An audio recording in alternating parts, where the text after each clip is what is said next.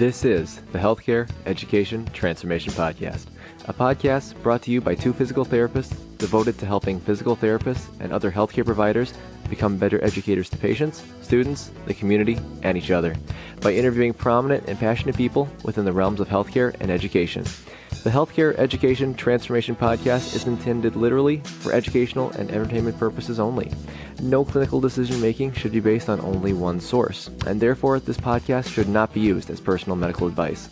While care has been taken to ensure accuracy, occasionally mistakes and factual errors can be present, as we are only human. This is our journey on the road to becoming better educators, so get ready with your pen and paper as class is about to begin. Hello, everyone, and welcome to another episode of the Healthcare Education Transformation Podcast. My name is Brandon Powen, and I am one of two co hosts. And of course, as always, I am joined by my other half, F. Scott Field. And today we have a very, very special guest to bring with you guys regarding an important issue that is upcoming within the physical therapy education realm. Tonight we welcome Dr. Kathy Mairella. Now, for those who don't know exactly who she is, she is a physical therapist and she is an assistant professor and director of clinical education at the Rutgers University DPT program. She has been a member of the board of directors within the APTA until completion of her term in June 2017, and she has been she was appointed to be the chair of the Best Practices for Physical Therapist Clinical Education Task Force. Now, for those who don't know about this task force, the Best Practices for Physical Therapist Clinical Education Task Force was charged to consider strategies and provide recommendations to the APTA's Board of Directors to identify best practice for physical therapist clinical education, from professional level through post professional clinical training, and propose potential courses of action for this doctoring profession to move forward towards practice that best meets the evolving needs of society. And for those who haven't really seen a lot about that, the task force outlined these recommendations in a 2017 report to the APTA's House of Delegates. And with that being said, we're also going to post the links to the executive summary and the video summary in our podcast show notes for those who perhaps want to lo- learn a little bit more. Now, Kathy, first of all, thank you so much for all that you have done throughout your career and stuff, and for coming on the show today. As we recently had your colleague Bob Rowe on the podcast for a great discussion on APTA member, board member perspective, and on the future of PT residency education. And you know, I realize I'm sure that I left a ton out of your CV and all that you've done. Um, but was there anything that you'd like our audience to know about you that I didn't mention in this brief intro? Thanks. I think there are two points I'd like to emphasize that are really relevant to, to this work, to the clinical education task force work. One was that I was an assistant director of clinical education at Rutgers uh, for eight years from 2006 to 2014. And I stepped out um, because I was ready to step out and I was ready to do something a little bit different. Um, about halfway through 2016, which was halfway through the task force work, I was unexpectedly asked to become the director of clinical education. So at the same time I was working on this very high level report, um, my day to day job changed so that I was li- literally living the life of a director of clinical education and really seeing the, the grassroots level problems in, in clinical education. Um, the other point that I wanted to make is that in my eight years on the board of directors, I had the ability to work on some very um, big picture kind of efforts. And, and I really consider myself a big picture person. I really enjoy um, vision and thinking big and taking risks and big ideas. Um, and so part of my work assignments included serving on the public policy and advocacy committee, um, serving on the new professionals task force. I chaired the leadership development committee and an alternative payment system uh, work group and i was also the liaison to the student assembly. So i was so fortunate because i was able to bring all of those different perspectives to this work and i think it's kind of a unique it gave me a unique opportunity um, to look to look big picture and to really look at all those different experiences that i had and and contribute to chairing this task force. So those are my two two things i think are relevant and interesting. Yeah, that's awesome, Kathy. And, and speaking of big pictures here, uh, for our listeners who are hearing about this for the first time, could you tell us a little bit about why and how the task force was formed and how the task force kind of gathers their data? Absolutely. So, yeah, one of the big questions we get is where did this come from and why?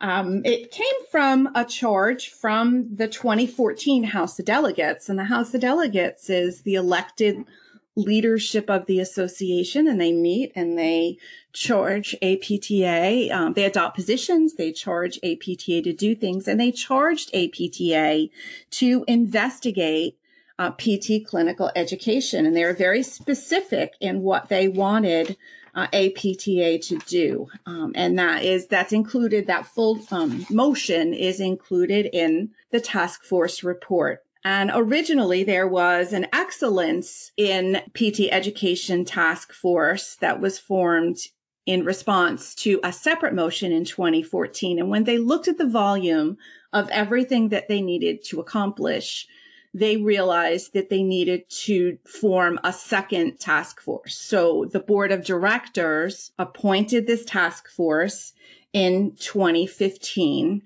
to spend the year of 2016 basically addressing all of the elements that came out of the charge of this motion. And again, very, very specific charge. And I, I don't want to get too much into the governance details, but I do think it's important to understand that this was a governance related report. It was not a research study, but it was designed to answer the questions that were raised in this motion.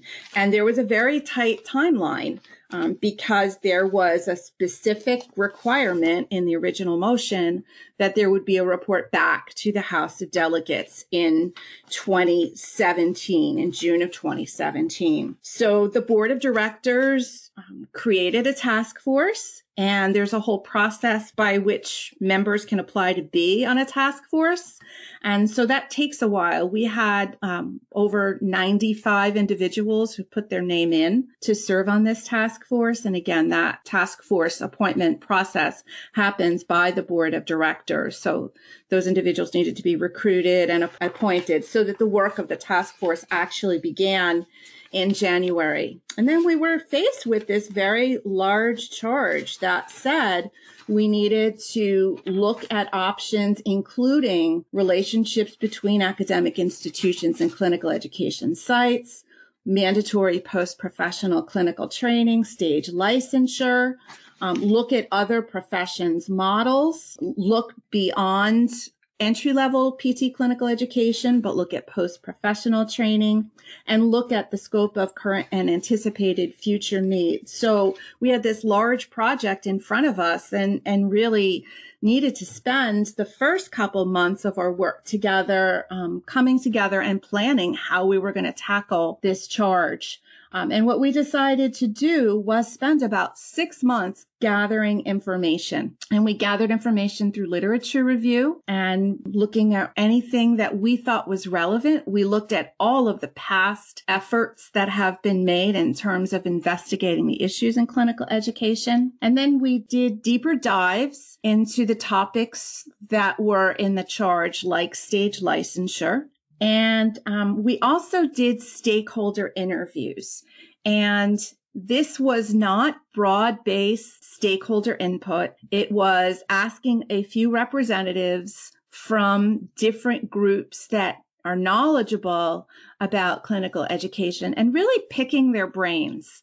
One of the questions we get is, well, why weren't these recommendations actually vetted with stakeholder groups sooner? And the answer to that is this was a board of directors appointed task force. Our work needed to go back to the board of directors first before we were able to reach out to other stakeholders. One of the questions we've heard is, well, you know, we don't know if payers will compensate for um, a, a stage licensure process, but we really weren't able to go out and say, hey, payers, what would you think about this idea? Because the board hadn't seen it yet. So we needed to gather all this information and identify themes. And again, we spent about six months doing that. And then we spent the rest of the second half of 2016 really analyzing the themes that we came up with, looking at the literature, and identifying what we thought the major challenges were and then coming up with the recommendation. So it was quite an extensive process. When we got to the end of the report, it went to the board of directors for their January 2017 meeting, which again needed to meet this deadline for June of 2017. And we had actually given them a little bit of a heads up to let them know that hey, we're really making some very big recommendations and we really need to think about how we want to get further stakeholder input. So the board did something very different. They took the report that was intended for them and decided to essentially share it raw with everyone. And that's a very different method for the board of directors. Typically, they will get a report they will analyze it, they will tweak it, and then send it out to the to the House of Delegates and to the membership. And in this case, it was so big that the board decided that it should go out to it should be posted as is for the House of Delegates. And then of course once it went to the House of Delegates, it was public to all members. And that's when the stakeholder feedback process began. So probably more than you wanted to know, but I think I think it's relevant and important to understand the process behind the report. No, absolutely. I totally actually really value that because that's actually a good insight to see how that really all was formed to kind of go with that. And, you know, and Kathy, for our listeners who have not heard or read the recommendations from the task force, do you think you could briefly cover the recommendations that the task force recommended to address the issues of physical therapist clinical education? Sure. Absolutely. I think I could do this in my sleep, but I'll I'll do it now. Um, the I'm going to go in reverse order. Uh, recommendations four and five were that clinical education be incorporated into ongoing work regarding education data management systems. And that was recommendation four. Recommendation five was adding clinical education to the PT professions education research agenda. So these were two, these are two already ongoing initiatives. And so the task force felt that clinical education needed to be pulled into these ongoing initiatives. The recommendation three is that there needs to be a strong framework between for formal partnerships between academic programs and clinical sites. And I, you spoke with Bob Rowe, uh, my colleague Bob Rowe, previously, um, and one of his, I think, really insightful lines is that right now we really don't have partnerships between academic and clinical sites. We have relationships. And partnerships includes economic models. Um, it really includes the clinical voice and, and sharing of responsibility between the academic programs and the clinical sites. Recommendation two is that there be some standardization of PT clinical education, that there be a PT clinical education curriculum, again, allowing for some degree of um, variability and uniqueness among programs, but there needs to be some level of standardization and predictability. And then recommendation one is probably the biggest and most controversial of the recommendations. And what that recommendation says is that formal preparation for practice includes both professional PT education followed by clinical internship and mandatory post-professional residency. And the intent of that statement was again that formal preparation for practice would include all of those things. And it suggested that stage licensure and specialty certification become part of the normal expectation of formal preparation for practice. I think in recommendation one, um, there was a model or an illustration included in the report. And we debated, should we include a model? And we did because, because we kept asking, well, what might this look like? And I think that kind of took on a life of its own, that model. I think when uh, people read the report, they honed in on that particular model. And I'd like to emphasize that that was one model, that the conceptual background or the conceptual recommendation is that there be some bridge or link between the end of physical therapist professional education and those first year, two years, and early practice. I would just call that early practice. And so that was the, the main intent of recommendation one. So that's the summary of five recommendations. Awesome. And they definitely seem to have been showing up more in the PT world, especially on social media, because I know everyone's talking about this. And you talked about this before about trying to get feedback, of course, from stakeholders and such. And unfortunately, I wasn't able to make the Education Leadership Conference this year in Columbus, but I plan on going to next year's conference in Jacksonville. Do you know what the results were from the Education Leadership Conference Town Hall on the recommendations of the task force? Sure. Well, actually, there there were that was the fifth of five town halls. So um, I actually participated in four previous town halls. Two were on site um, in at the next conference in Boston, and then there were two that were virtual that happened over the summer. So those were a bit more interactive and Q and A. Um, this town hall in Columbus was primarily a report by the Education Leadership Partnership who collected this data on what they found in this survey. So that was, really was not an interactive town hall as much as it was a presentation on the preliminary findings of the survey that will be going to the, to the board of directors. Yeah, Kathy, I, I, know there's many people on both sides of the fence when it comes to mandatory residency, uh, with the task force being in favor. Could you tell us the task force reasons and thoughts for coming up with mandatory residency recommendation? Yeah, that's a that's a really great question because quite honestly, I I never thought I would end up supporting that recommendation on a on a personal level. I tried to go in as everybody does with an open mind, but this was not something that I supported or or believed in. And I was convinced after diving in to all of the data that we collected and looking at the literature that we're really talking about preparation for practice and that education only goes so far and that this idea of residency, the idea of something that happens after licensure and graduation that continues professional development in a structured way was desirable. We've had the same clinical education model for probably 50 plus years. And honestly, in some cases, it works really well. It works really well for the students, for the universities, for the clinical sites. There are, um, there is much that works well in clinical education. What has changed dramatically is practice. And I had the fortune of being a new graduate and practicing in an environment where we didn't have huge productivity requirements and we didn't have to scramble for reimbursement. And a new graduate didn't have to be able to literally you know, carry a, a full caseload within the first few weeks of a, a, new practice environment and being, being a new graduate. And that's very different now. I think that the realization of the task force members is, you know, previously you could count on that first year of practice being a, a mentored, somewhat structured environment. And while that does happen in some institutions and facilities and practices, the opposite also happens. And again, this is something that we heard from, from students and from new professionals.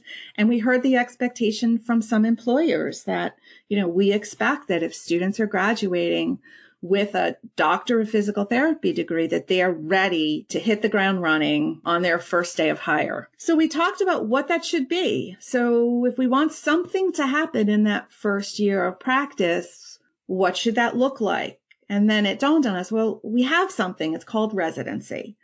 And we again were thinking futuristically. We were not looking at residency as it exists right now. And again, I think that's a really important point for listeners to understand. We were thinking residency in a very broad sense that you would have different kinds of residencies, that you'd actually have a residency that would be appropriate for the generalist practitioner who's not ready to specialize because being a good generalist is actually a specialty. So that, that was our thought process that got us to mandatory residency, that everyone should have that mentored, structured first year of practice. And we already have that residency framework. Interesting. And, you know, and Kathy, to kind of go and mention the other side of it, you know, I know that there are others on the other side in which they believe that residency should not be mandatory, with, of course, reasons including, but not limited to, believing that residency education does not guarantee quality clinicians, um, not enough programs to satisfy the demands, unwanted variance in residency programs in the same specialty, um, the belief that change should occur within the DPT education programs with the material taught, and maybe changing it more of the CAPTE and FSBPT role. And you know, and I realize there's probably way more that other people could say on that regard, but, you know, what are your thoughts on some of these reasons for not supporting mandatory residency? I think there's a lot that needs to be further investigated in terms of mandatory residency. I think if we're looking at capacity, that's a huge issue. If we're really looking, my understanding is that the number of physical therapists now who enter residence is about 10%. So if we were to move in this direction, there would be a, a tremendous need to increase capacity if, if we really expected every new graduate to enter a residency program. So, so that's an enormous challenge.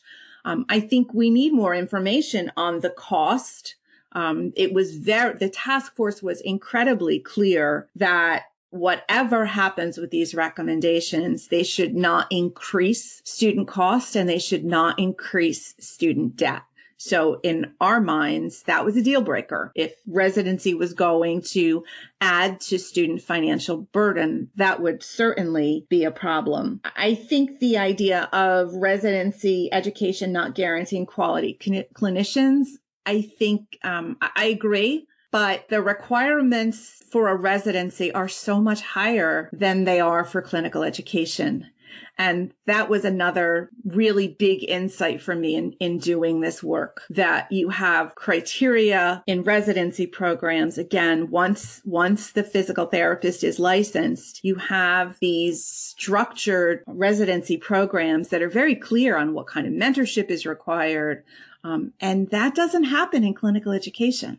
What you have in clinical education is a, a, a license, a year's experience, and you know you can be a clinical instructor. So we looked at this residency model as something that would be uh, would be important in again getting that structure and that consistency in in the mentorship. Yeah, Kathy, those are some really great points, and uh, you know, I think uh, keeping the cost down would be a breath of fresh air to these new students coming out. You know, do you know of any evidence that currently supports PT residency training resulting in improved patient outcomes? Uh, yeah, another another great question. Um, to my knowledge, there are no studies that show that PT residency results in improved patient outcomes.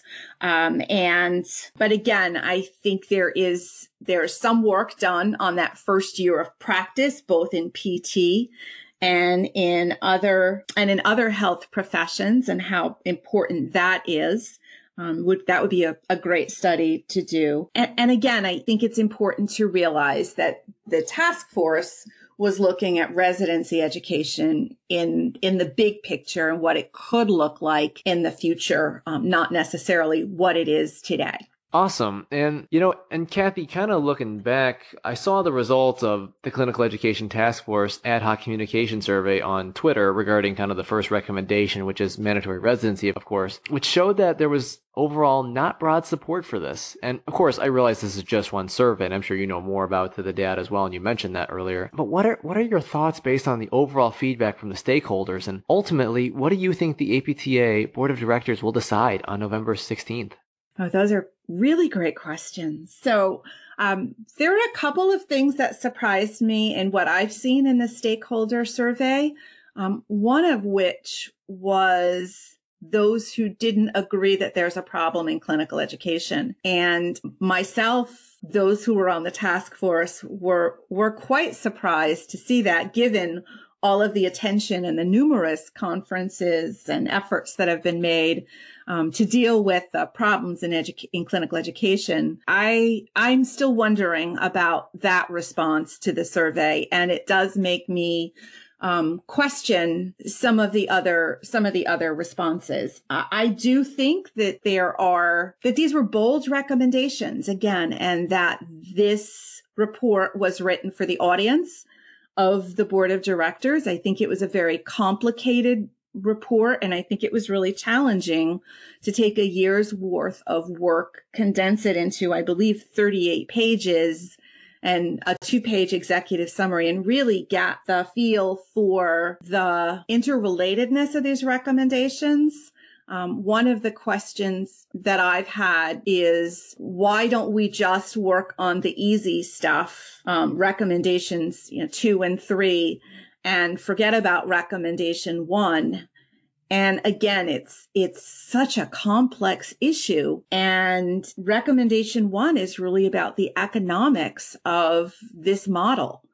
And, and so I was disappointed, but not surprised with the survey results. We suggested some really big changes. So, um, again, I'm, I'm not surprised.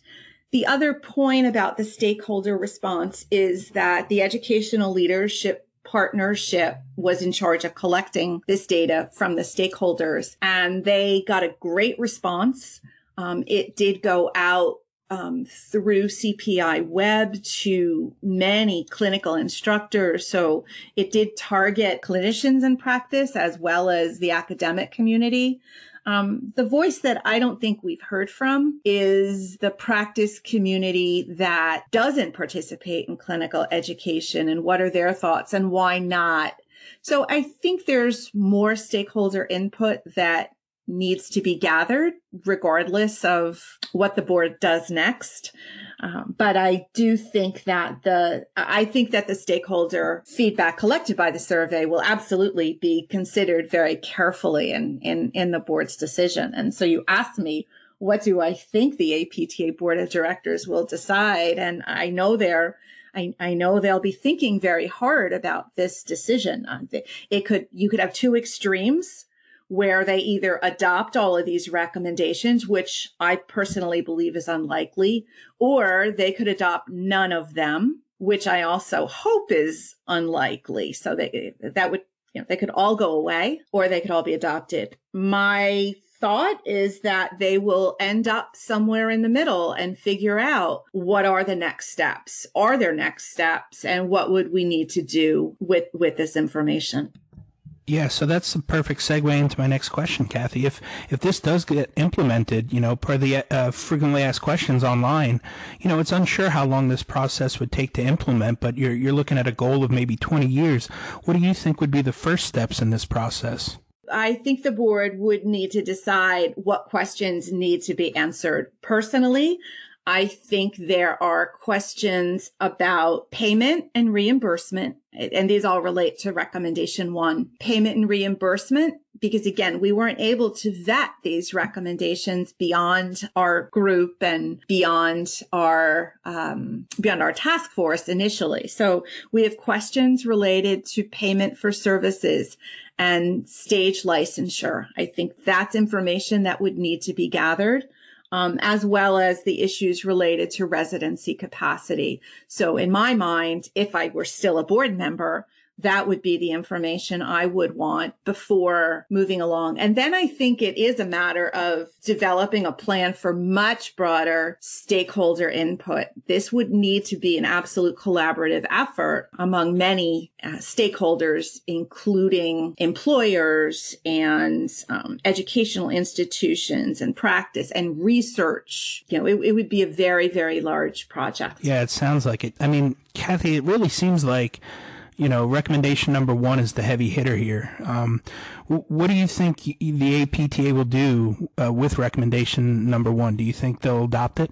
I'm not sure. I would like to say they'll adopt some form of it. I would be surprised if they adopt it, you know, in, in a few weeks on, on its face value. I think the I think the data is pretty clear that we need more information. And I think the task force members would agree that um, it's a very bold recommendation and that it, it's not quite ready for prime time. Gotcha. No, that's a good insight, Aaron, and Kathy. And I know you kind of mentioned before in terms of looking at more data, getting more stakeholder feedback from different groups that you mentioned before.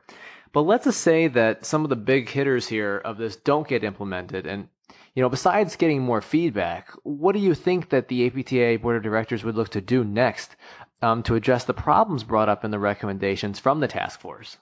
Oh, that that's a great question because the task force members felt so strongly that only a major shift in clinical education is going to solve the problems of clinical education capacity, quality, and and variability. Um, these are these are identified problems in clinical education.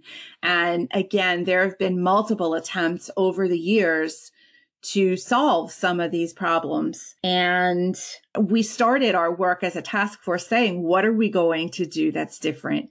And I think we believe that fundamentally, unless there is a major shift, that these band aid approaches that have been tried previously will continue to be unsuccessful. I think the board would look to the educational leadership partnership to figure out what would be done next. And I do have to mention that um, the ACAPT, the Council uh, of Academic Physical Therapy, has a subgroup of uh, a clinic of clinical educators that have really been doing great work since they did a clinical education summit um, in terms of developing standard terminology. So, so there is ongoing work that is progressing basically because you know you don't have the organization of ACAPT, which provides academic programs of a voice on issues. So I, I, think there's some opportunity there for that to continue. But I think this task force really looked at these fundamental economic issues that have a much broader reach. And so I'm not sure what the board would do next with that. I, I don't think that's going away. I don't think the economic challenges are going away. We've seen clinical sites begin to talk about and, and implement charging academic institutions for accepting their students. And, and I think when we're looking at, again, clinical pressures, reimbursement pressures, I don't think it's sustainable that we're going to continue to rely on the altruism of our clinical sites to continue to accept students in the volume that we're producing them right now. So I'm quite concerned that if nothing is done, that we really will have um, an unsustainable system going forward. So I feel pretty passionately about that one. Yeah, Kathy, that is some great insight, and uh, I I can't thank you enough for taking your time out to come on and talk with us tonight. This this was a really enlightening episode about you know a lot of things that are about to start happening in, in the world of physical therapy. Um, so thank you for that. But uh, we we like to pose this question to each one of our guests, kind of as a wrap up. Um, if you could change one aspect of healthcare education, DPT or other healthcare provider related, what aspect would you change, and how would you change it? I love this question. So thanks for thanks for asking. You can tell I'm a pretty big picture person and really enjoy big picture perspective. So what I change actually is not necessarily related to clinical education, but it's related to all healthcare providers really understanding healthcare delivery and health policy.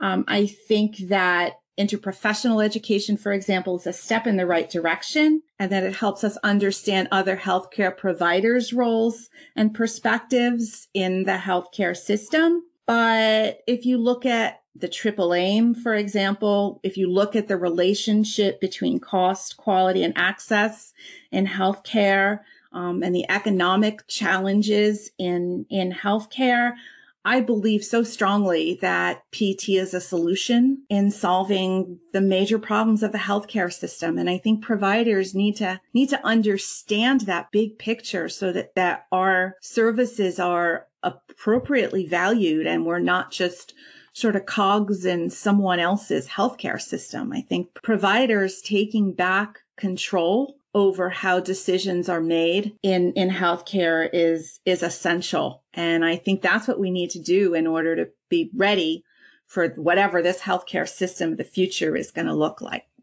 Sure. And I think that's a really valid point, Kathy, in terms of with talking about, you know, how we're as therapists, we're, we have such benefits compared to others as well. We're able to really get to know patients long term. We get a good time with patients. We have good screening across a wide variety of dimensions. We have specialties within so many different realms in PT. But I, yeah, I mean, we could do so much for the community and such. And I guess my question for you on of a follow up to that is, how do you think specifically is the best way we should go about that to really kind of address that overall? I do think this comes with education. I think we need to change our educational programs to prepare students for the future and not just for um, for current practice. Like it's great that we want to graduate our student. That it's great that we have all these applicants to PT school, and it's great that most of them pass the NPTE, and it's great that they get jobs. But um, what are these again what are what are the opportunities in these changing models of healthcare? And you know how are they going to use technology? Uh, I, will tell you an interesting little story. Um, i have my students in, in in a first year class look at different potential scenarios and one of them was looking at telehealth. And their bottom line was you know we should we should oppose telehealth because it takes away from what it is we do with our hands on. And and I was really stunned by that because I believe that we should really be preparing our students for how PT can you know can work with tech. We're not going to stop technology. So how can PTs work with technology? Um, how can PTs use meaningful data? Because meaningful data is going to drive decision making. How are we going to work with risk reduction in healthy populations? How are we going to save the healthcare system money in providing function to those with chronic diseases? There's just such opportunity out there. And I think it does start with sort of figuring out how educational programs can inspire this next generation to do that because it's, it's happening in pockets in, in current practice. But I think the drive needs to come through education. Awesome. Well, Kathy, again, thanks so much for coming on with everything. I've definitely learned a few things, definitely have changed my mind about a couple things. But, you know, where where can our listeners find you online and on social media? Yeah, I'm pretty easy to find. Um, on Twitter, on at Kathy Mairella, K A T H Y M A I R E L L A. And you can also find me, um, my name, Kathy Mairella, on LinkedIn. Those are probably the best places to reach me. Awesome, Kathy. Well, thank you so much for everything. It's been a pleasure having you on. Terrific. Thank you. Thank you for attending class today, and we hope that you learned something and gained value from the content. If you'd like to schedule office hours with us, feel free to add us on Twitter at HET Podcast, on Instagram, HET Podcast, on Facebook, the Healthcare Education Transformation Podcast, and the homepage, healthcareeducationtransformationpodcast.com. And for those of you following along in the syllabus, extra credit can be obtained by liking us, sharing us, and leaving a review. Let's continue our journey up Mount Educational Success as lifelong learners.